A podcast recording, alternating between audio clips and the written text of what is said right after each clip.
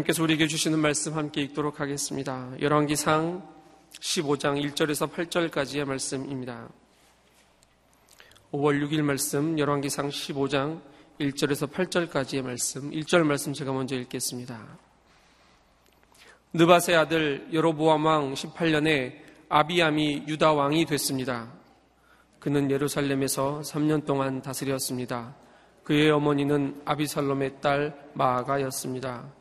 아비암은 아버지가 지은 모든 죄들을 그대로 따라 했습니다. 그 조상 다윗의 마음과 달리 아비아의 마음은 하나님 여호와 앞에 온전하지 못했습니다. 그런데도 다윗의 하나님 여호와께서는 다윗을 위해 예루살렘에서 그에게 등불을 주셨는데 그 뒤를 이을 아들을 세우시고 예루살렘을 강하게 하신 것입니다.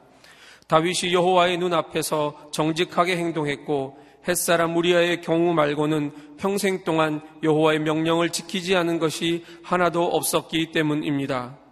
아비암이 살아있는 동안 로보암과 여로보암 사이에 전쟁이 끊이지 않았습니다.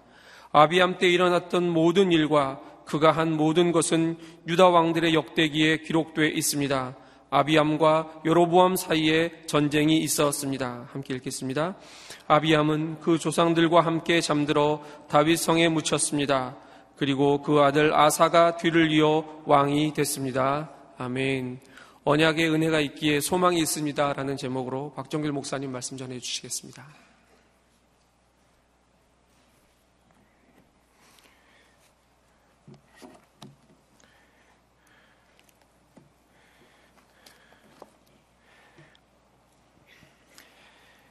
열왕기상 15장에는 르오밤의 아들인 아비암이 왕이 되어서 북이스라엘의 왕 여로보암과의 전쟁을 치루었던 이야기가 나오고 있습니다.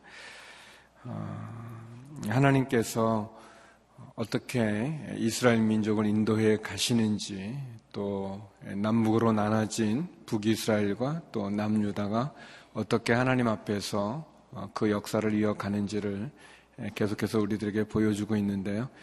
오늘 본문은 여로보암 왕 18년에 그러니까 로보암이 왕이 되어서 17년에 죽고 그리고 그 뒤를 이어서 아비암이 왕이 되어서 3년을 다스리는 기간 동안 북이스라엘의 왕이었던 여로보암과 아비암이 어떻게 지냈는가를 보여주는 본문입니다. 먼저 아비암이 어떤 인물인지 우리 1절, 2절 말씀 같이 한번 읽어보도록 하겠습니다. 1절, 2절 말씀입니다. 시작. 엔드바세 아들 여로보암 왕 18년에 아비암이 유다 왕이 됐습니다. 그는 예루살렘에서 3년 동안 다스렸습니다. 그의 어머니는 아비살롬의 딸 마가였습니다. 예, 여기 보면 예, 여로보암은 북이스라엘 왕이죠. 예, 북이스라엘의 왕이었던 여로보암 왕이 18년에 아비암이 유다 왕이 됐다 이렇게 되어 있습니다. 그리고 이 아비암은 어떻게 됐는가? 여기 보니까 2절에 보니까 3년을 다스렸다. 그러니까 아비암이 왕이 돼 가지고 3년 동안 왕으로 어, 있었다는 거죠. 그러니까 굉장히 짧은 기간 동안 어, 남유다, 남쪽 유다를 다스렸고, 그리고 그의 아버지가 르오보암인 것을 보면 굉장히 이렇게 단명한, 오래 살지 못했던 그런 왕인 것을 보는데 그의 어머니는 누구냐면 아비살롬의 딸 마가였다. 이 아비살롬은 우리가 잘 아는 그 다윗의 아들 가운데 압살론이라는 아들이 있지 않습니까? 그 압살론을 말합니다. 압살론의 딸 마가였다. 근데 이제 이 열왕기상 15장에 나오는 아비암의 이야기는 그 역대하에서는 13장에 나오고 있습니다. 역대하 13장에 보면 한 장 전체가 이 아비암에 대해서 다루고 있어요. 우리 열왕기상에서는 여덟 절로 이렇게 짧게 다루고 있지만 역다에서는 한 장을 전체를 아비암에게 이렇게 설명하고 있는데 거기에 보게 되면은 어, 이 역대하 13장에 보면은 이 기부하 사람 우리아의 아들로 어, 나오고 있습니다. 이 아비암이. 그러니까 이 압살론의 딸이라고 그랬는데 사무엘하 14장에 보면은 그 압살론의 딸은 다말변이 안 나와요. 한 명이에요. 그러니까 다말이니까 그 좀 약간 이상하죠. 그런데 이제 역대하 13장을 보면 이 기부할 사람 우리엘과 다말의 아들 어, 아비야라고 나옵니다.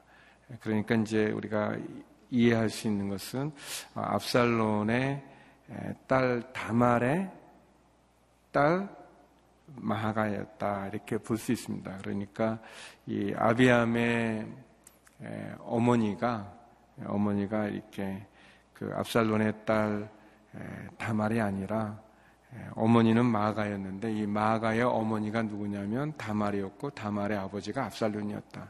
그러니까 다시 말하면 압살론의 손녀인 마가의 아들 아비아가 아비암이 이제 남유다의 왕이 됐다라고 볼 수 있습니다. 종종 이제 역사에서는 이제 아들이라고 그랬는데 보면 이제 손자인 경우가 있고요. 또 딸이라고 그랬는데 손녀인 경우 같이 이렇게 쓰이는 것을 볼 수 있습니다. 아무튼 그 아비암은 그의 아버지 르호보암이 암몬 어머니를 가졌던 거에 비해서는 이 아비암은 어, 굉장히 그래도 그 이 유다 그러니까 이 다윗이죠. 다윗 가문의 어머니의 그런 것을 이렇게 갖고 난 사람인 것을 볼 수 있습니다. 어, 이 아비암이 있을 때 일어났던 일 중에 가장 큰 것은 역대하 13장에 기록된 것처럼 이 북이스라엘과 전쟁을 벌인 것입니다. 우리가 아는 것처럼 르호보암이 왕이 돼가지고 세겜에 갔다가 여로보암이 반역을 일으켜서 이스라엘의 열두 지파 가운데 이 열 지파가 여로보암을 왕으로 세우면서 루호보암이 굉장히 위기에 처하지 않습니까? 그래서 이제 세겜에서 예루살렘으로 도망와 가지고 이 군사들을 모아 가지고 18만을 모아서 전쟁을 벌리려고 하다가 선지자의 이야기를 듣고는 르호보암이 전쟁을 하지 않죠. 예, 북이스라엘과 실질적인 전쟁, 큰 전쟁을 벌이지는 않습니다. 예, 그리고 3년 동안 잘 예루살렘을 다스려서 하나님이 축복해 주는데 예, 그만 르호보암이 교만해져 가지고 어제 말씀 나눴던 것처럼 애굽왕에 대해서 5년 왕이 되고 5년 이후에 이제 그 3년 이후 죄송합니다. 그 애구방은 5년 시사기 5년이 됐을 때고 아무튼 그 예루살렘에 3년 이후에 이제 애굽 왕의 그 큰 침략을 받아가지고 이 남유다는 굉장히 르호범은 어려움을 처합니다. 그리고 이제 12년의 그 시간이 지나서 결국은 이제 이 아비암이 왕이 되게 되는데 르호범이 이제 3년 동안은 잘 다스리다가 예, 그리고 이제 교만해져 가지고 자기가 5년 첫째 애굽왕의 애굽의 침략을 받아 가지고 큰 어려움에 처해서 예, 다 뺏길 뻔했다가 이제 하나님 앞에 회개해 가지고 도와줘서 간신히 유지하고 있는데 그렇게 12년이 지나고 루오밤은 죽고 그리고 이제 아비암이 왕이 됐습니다. 예, 왕이 됐는데 어떻게 보면은 이제 남유다는 굉장히 위기에 처한 거 아니겠습니까? 이제 군사도 많지 않고 어, 그리고 또 아비암은 이제 왕이 되어서 얼마 되지 않았는데 이 북이스라엘이 여로보암이 기회를 보고 있던 여로보암이 이 남유다와 전쟁을 벌이게 됩니다. 그래서 실질적인 이 남유다와 북이스라엘이 큰 전쟁을 치르는 그런 이야기가 역대하 13장에 나오게 됩니다. 예, 거기 보면 어, 이 남유다는 두 지파죠. 유다 지파와 베냐민 지파, 북이스라엘은 열 지파. 그러니까 이제 거의 상대가 되지 않는데 아비암은 40만을 만들어서 전쟁에 임하고 이 여로보암은 80만 그러니까 거의 두 배 되는 80만의 군사를 해가지고 이제 남북이 이제 큰 전쟁을 치르게 됩니다.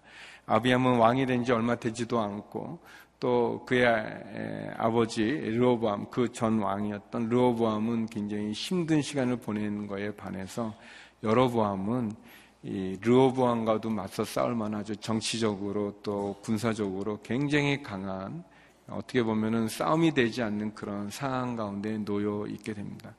굉장한 위기죠. 남유다로서는.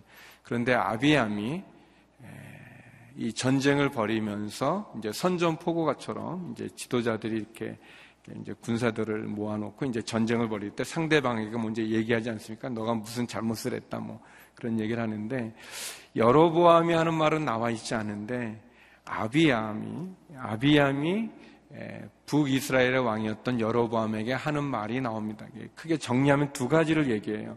하나는 여로보암 너의 왕권은 정통성이 없다. 하나님이 내어준 정통성은 남유다에게 있다. 다이당에게 있고 르호보암에게 있고 그리고 나에게 있다.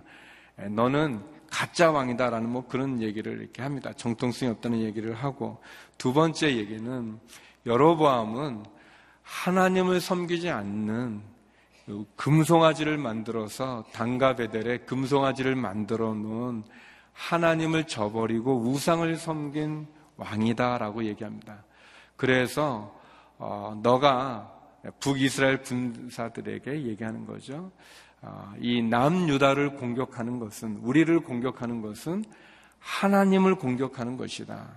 라고 얘기를 합니다. 그래서 역대하 13장 12절에 여로밤이 마지막으로 그런 말을 합니다. 마무리를 하면서 첫 번째는 북이스라엘의 왕권은 정통성이 없는 왕이고 어, 그리고 두 번째 하나님을 떠나서 우상을 섬기는 것이다 라고 하면서 결론적으로 역대 13장 12절에 보면 그러므로 너희가 우리를 공격하는 것은 하나님을 공격하는 것이니 하나님을 대적하지 말라라는 아주 아주 멋있게 그리고 신앙적인 예, 그렇게 말을 하게 됩니다.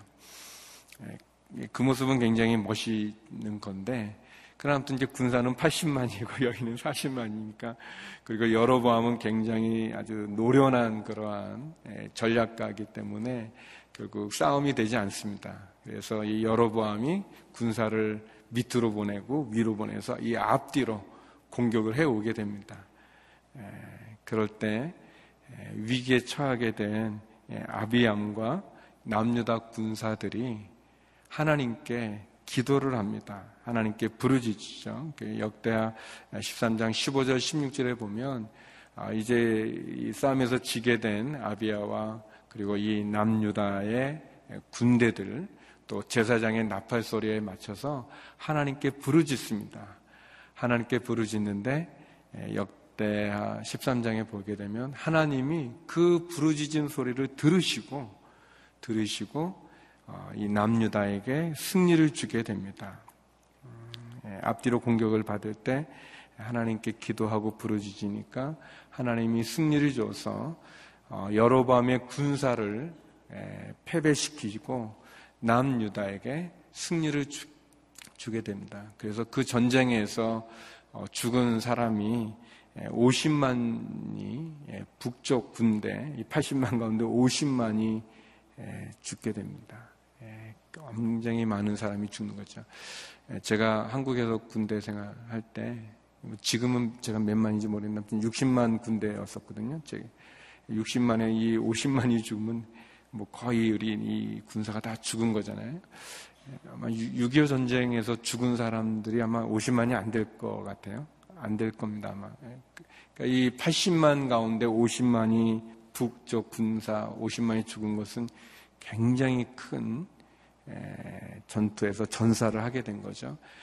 그리고 이 전쟁으로 말미암아서 우리가 이제 보았었지만 여로보암은 22년 동안 다스려도 죽지 않습니까? 그러니까 4년 후에는 여로보암이 큰 이 전쟁에 패배한 것이 큰 어려움이 되고 그래서 그의 아들 때 그냥 여로보암 왕조가 왕조라고 말할 수도 없죠. 그냥 뭐 아들 때 그냥 사라지게 됩니다. 그래서 다른 다른 가문의 사람이 북쪽의 왕이 되는 그런 큰 어려움을 겪습니다. 그래서 이제 역다에 보게 되면 이 아비암은 굉장히 하나님을 신뢰하고 하나님을 의지하고 또 하나님께 기도함으로 승리를 거둔 왕으로 나오는데 근데 이제 열왕기상에서는 조금 다르게 다루고 있어요. 우리 3절 말씀 같이 한번 보겠습니다. 3절 같이 한번 읽어보겠습니다. 시작. 아비암은 아버지가 지은 모든 제들을 그대로 따라 했습니다. 그 조상 다윗의 마음과 달리 아비암의 마음은 하나님 여호와 앞에 온전하지 못했습니다. 예, 열왕기상에서는 이제 한 절로 아비암을 다루고 있어요. 예, 역대하는 굉장히 길게 다루고 있는 반면에 한 절로 다룹니다. 그리고 그 한 절에서 이렇게 얘기합니다. 아비암은 아버지가 지은 모든 제도를 그대로 따라했습니다. 그 조상 다윗의 마음과는 달리 아비암의 마음은 하나님 여호와 앞에 온전하지 못했습니다라고 예, 조금 부정적으로 예, 다루고 있어요. 그러면 이제 이 이제 역, 열왕기 상하와 역대 상하가 예, 동일하게 이제 이스라엘의 역사를 기록하고 있는 장면입니다. 근데 기록을 하는데 약간 내용이 좀 다르죠. 역대하에 보면 이 아비암은 굉장히 믿음이 좋은 왕으로서 또 북이스라엘을 아주 크게 무찌른 예, 큰 왕인데 열왕기상에서는 이제 뭐 한 절로 그냥 간략하게 예, 나오고 그 내용도 보면 온전하지 못했다라고 되어 있어요. 무슨 차이가 있는가 이렇게 보면 예, 그거는 이제 열왕기 상하가 다루고 있는 그 주제라고 그럴까요? 내용하고 역대 상하가 다루고 있는 그런 내용에 약간 차이가 있어요. 예, 열왕기 상하에서는 이 이스라엘이 이제 솔로몬 이후에 남북으로 나눠지는 예, 그래서 이 남쪽의 역사도 다루고 있고 북쪽의 역사도 다루고 있습니다. 그래서 뭐 이렇게 왔다 갔다 지그재그로 이렇게 왔다 갔다 하면서 이제 예, 열왕기 상하는 이제 이스라엘의 역사를 쭉 다루고 있습니다. 그래서 열왕기 상하에 의해서는 이스라엘에서 이스라엘의 역사라는 것은 이제 남유다뿐만 아니라 북이스라엘도 이스라엘의 역사로 포함이 돼서 다루고 있어요. 근데 역대 상하는 역대 상하는 예, 북쪽의 역사는 없습니다. 북이스라엘은 없고 남쪽 왕의 이야기를 다루면서 그것이 필요할 때 이제 북쪽을 이야기하지 북쪽 자체의 이야기들은 다루고 있지 않습니다. 그것은 역대상하는 바벨론 포로 이후에 돌아와서 돌아와서 다시 어, 이스라엘을 재건할 때 쓰여졌던 역사입니다. 그래서 우리가 아는 것처럼 바벨론 포로 전에 보면 북이스라엘이 멸망하고 남유다가 있다가 남유다가 포로로 끌려갔다가 돌아오지 않습니까? 돌아왔을 때는 바벨론 포로 이후에 돌아왔을 때는 북이스라엘은 이미 존재하지 않고 북이스라엘은 이미 이제 이방 나라가 되어 있는 상황에서 그래서 남유다를 중심으로 해서 다뤄요.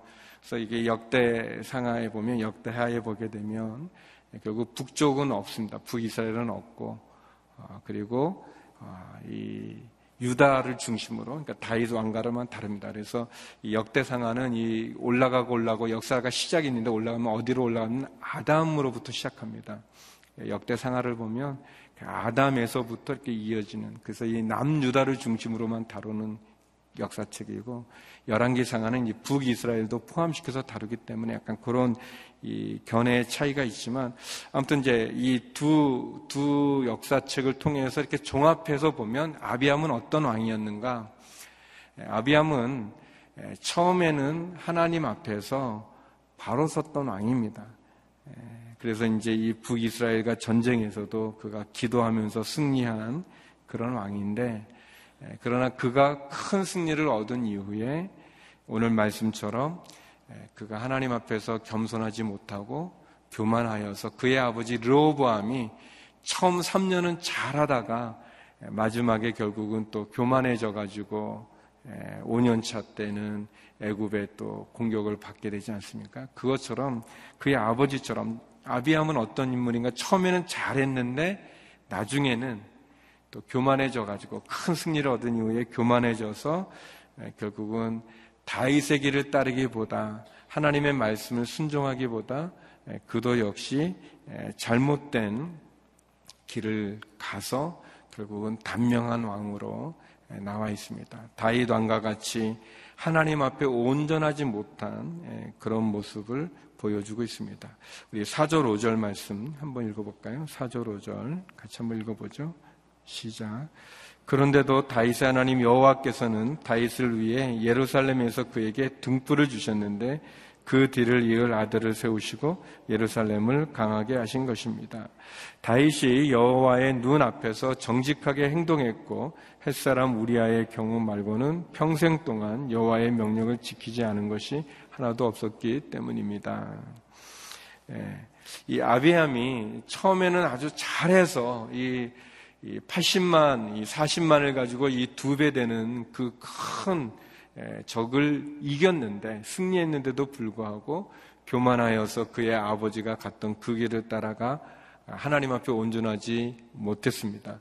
그런데도 불구하고 이 북이스라엘은 멸망한 것에 비해서 이 남유다는 어떻게 이 다윗의 왕가가 계속 이어져 갈 수 있었는가? 그거를 설명하면서 이렇게 얘기합니다. 다윗이 예, 하나님께서 다윗에게 등불을 주셨다. 등불은 왕권을 말하는데 다윗을 통해서 왕권을 주셨다라고 말하면서 5절에 5절에 이렇게 이야기합니다. 다윗은 하나님 앞에서 늘 정직하게 행동했다. 그러나 햇사람 우리아의 경우 말고는 평생 동안 여호와의 명령을 지키지 않은 것이 하나도 없었다라고 되어 있습니다. 사랑하는 성도 여러분, 제가 축복합니다. 저와 여러분이 하나님 앞에서 그는 평생 동안 하나님의 명령을 지키지 않은 것이 하나도 없다라는 평가를 받을 수 있기를 주의 이름으로 축원합니다. 저는 제 성경책에다 이렇게 별 표시하면서 이 5절을 이렇게 밑줄을 해놨는데 우리가 이제 온전하게 마지막까지 그 믿음의 선한 싸움을 온전히 다룰 수 있다. 그러면 그게 얼마나 좋습니까? 이게 하나님의 명령을 지키지 않은 게 하나도 없다. 예, 뭐 어떻게 그러겠습니까? 그런데 굉장한 칭찬이죠. 예, 엄청난 칭찬을 다윗이 받습니다. 그렇게 다윗은 하나님의 마음에 합했던 사람이에요. 인물이에요. 그리고 그가 그렇게 온전했기 때문에 예, 보면은 그의 자식들이 이 자식들이 죄를 져도 잘못을 한 게 있어도 하나님 그 등불을 줬다 그랬어요. 왕권을 옮기지 않는다 그랬습니다. 예, 왕권을 옮기지 않았습니다. 예, 그래요. 나중에 보면 그 남유다는 모두 22명의 왕이 나오게 됩니다. 그리고 북이스라엘은 18명의 왕이 이렇게 나오게 되는데요. 이 북이스라엘은 그이 세습이 되어져서 내려가는 왕들이 아니고요. 이렇게 반역을 일으킵니다. 신하가 왕을 죽인다든지, 예, 자식이 아버지를 죽인다든지 어떤 그런 거 통해서 이렇게 왕이 막 왔다 갔다 왔다 갔다 막 합니다. 왕권이 이어지는 게 아니라 반면에 이 남유다, 이 22명, 23명 그렇게 표현하기도 하는데 아무튼 그 22명의 왕들은 다 다윗의 왕가입니다. 예, 신하가 반역을 일으켜 가지고 자기 왕을 죽인, 죽여서 왕이 되고 뭐 그런 일이 없습니다. 근데 그것이 열한기 상하는 분명히 얘기합니다. 그것이 다윗 때문에 그렇다는 거예요. 다윗 때문에. 다윗 때문에 하나님이 왕권도 주었고 그리고 그 왕권을 지켜간다라고 얘기하는 거죠. 근데 왜 다윗에게 그렇게 했는가? 여기 보니까 다윗은 하나님의 명령을 지키지 않은 것이 하나도 없었기 때문에 그렇다라고 얘기합니다.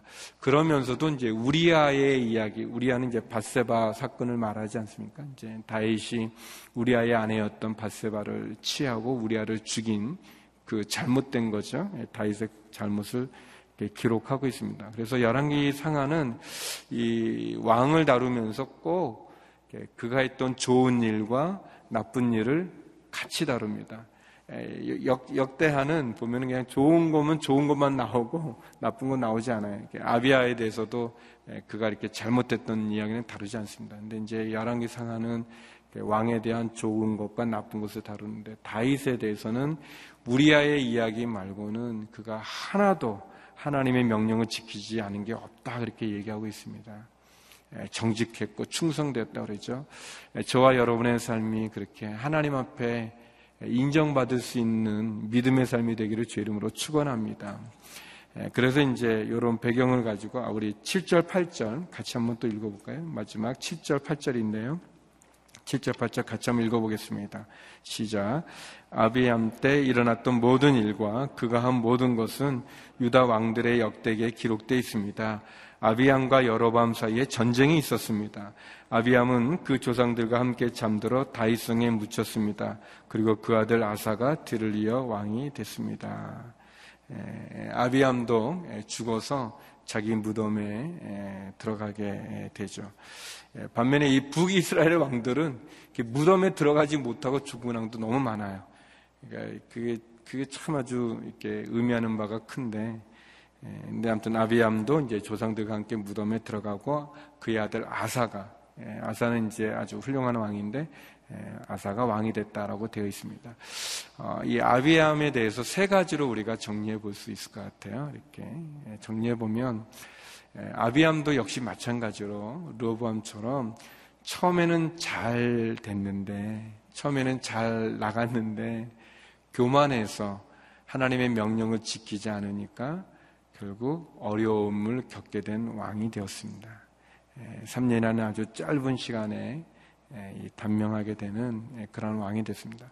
처음에는 좋았는데 잘했는데 교만이 어제도 말씀드렸지만 우리가 경계해야 될 것 가운데 아주 중요한 거가 교만입니다. 교만.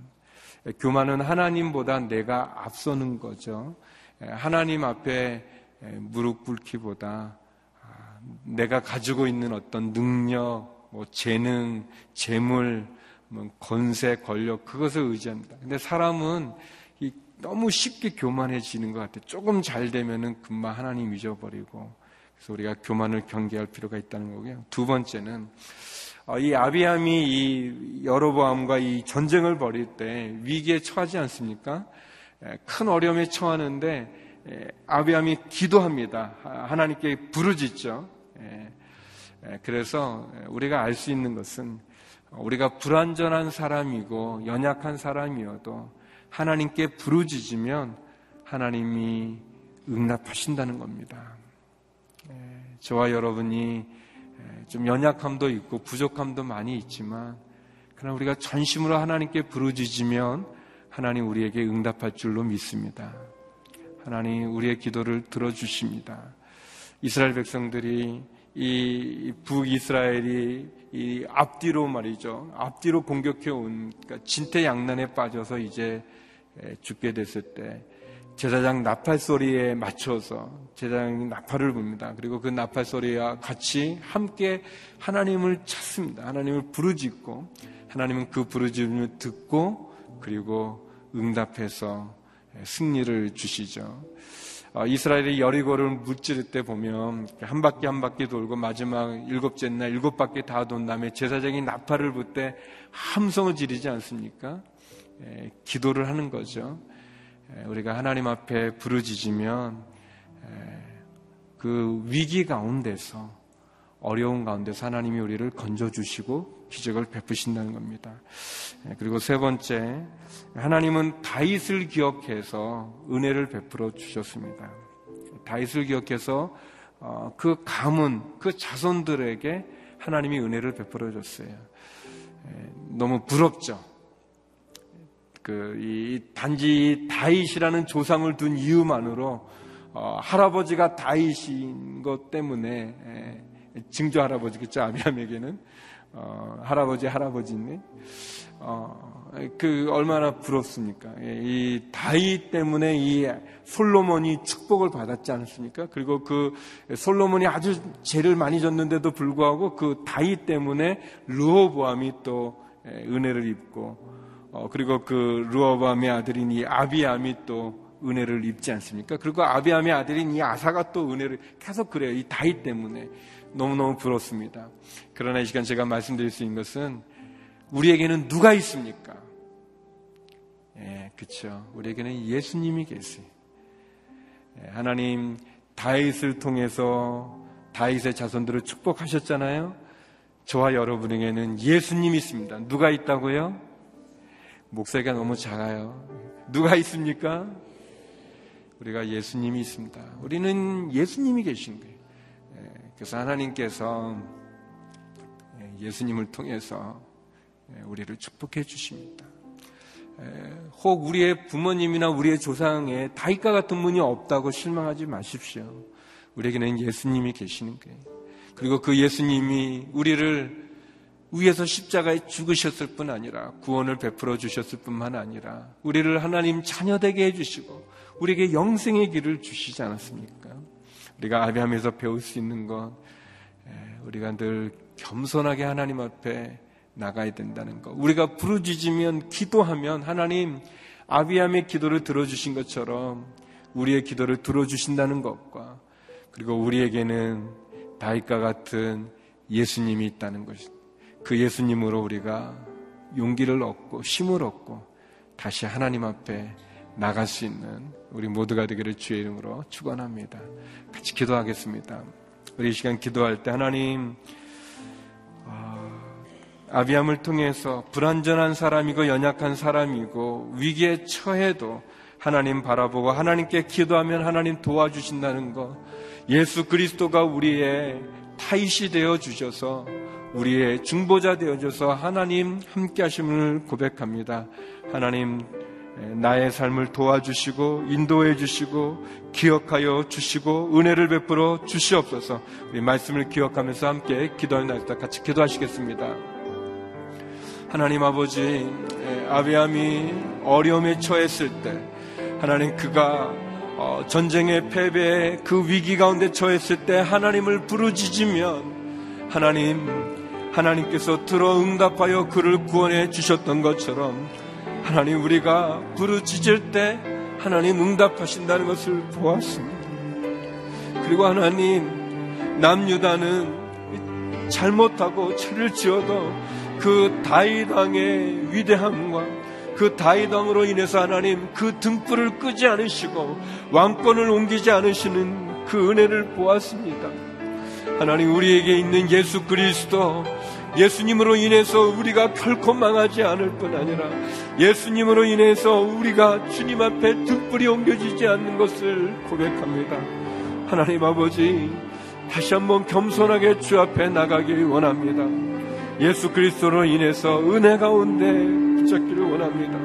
하나님 아버지 그런 은혜와 은총을 허락하여 주시고 우리의 삶 가운데 어렵고 힘든 많은 일들 속에 지치고 낙심되는 일들 속에서도 하나님 일어서는 은혜를 내려 주시옵소서.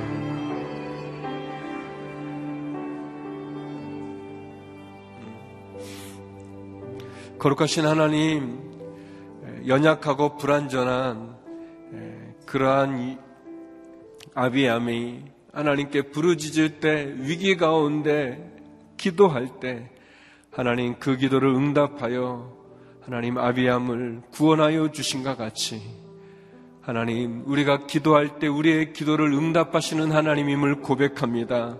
하나님 우리의 부르짖음에 간절히 구하는 우리의 기도에 응답하여 주시옵소서. 다이스로 인해서 하나님 남 유다를 축복해 주신 것처럼 예수님을 통해서 우리를 축복해 주시는 하나님을 찬양합니다. 하나님, 우리에게 있는 예수님을 붙잡기 원하고 그 예수님으로 인해서 다시 일어설 수 있는 저희가 되게 하여 주시옵소서. 힘들고 어렵고 낙심되는 상황 가운데서도 예수님으로 인해서 하나님 은혜를 입게 하여 주시고 예수님으로 인해서 하나님 나아가게 하여 주시고 예수님으로 인해서 다시 한번 일어서 전진하는 우리 주님의 귀한 성도님들이 되게 하여 주시옵소서. 이제는 우리 주 예수 그리스도의 은혜와 아버지 하나님의 그 크신 사랑과 성령의 교통하심이 하나님께 부르짖어 그 기도의 응답으로 다시 일어나 전진하여 승리하기를 원하는 머리 숙인 주의 성도님들과 성교사님들 가운데 이제로부터 영원히 함께 얻기를 간절히 축원하옵나이다. 아멘.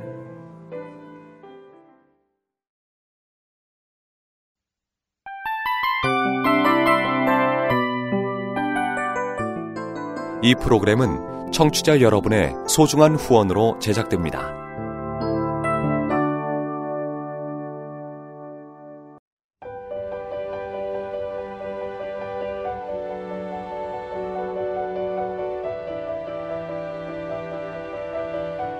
세상에는 수많은 교회들이 있지만 더 깊이 있는 말씀 강해를 찾기 위해 크기로만 교회를 선정하지 않습니다. 보다 좋은 영적 콘텐츠를 더 많이 나누기 위해 방송비를 받지 않습니다. 1년 365일 복음만 전하고 싶어서 우리는 광고를 하지 않습니다. 온누리의 복음을 땅끝까지 CGN TV와 함께 땅끝 성교사가 되주세요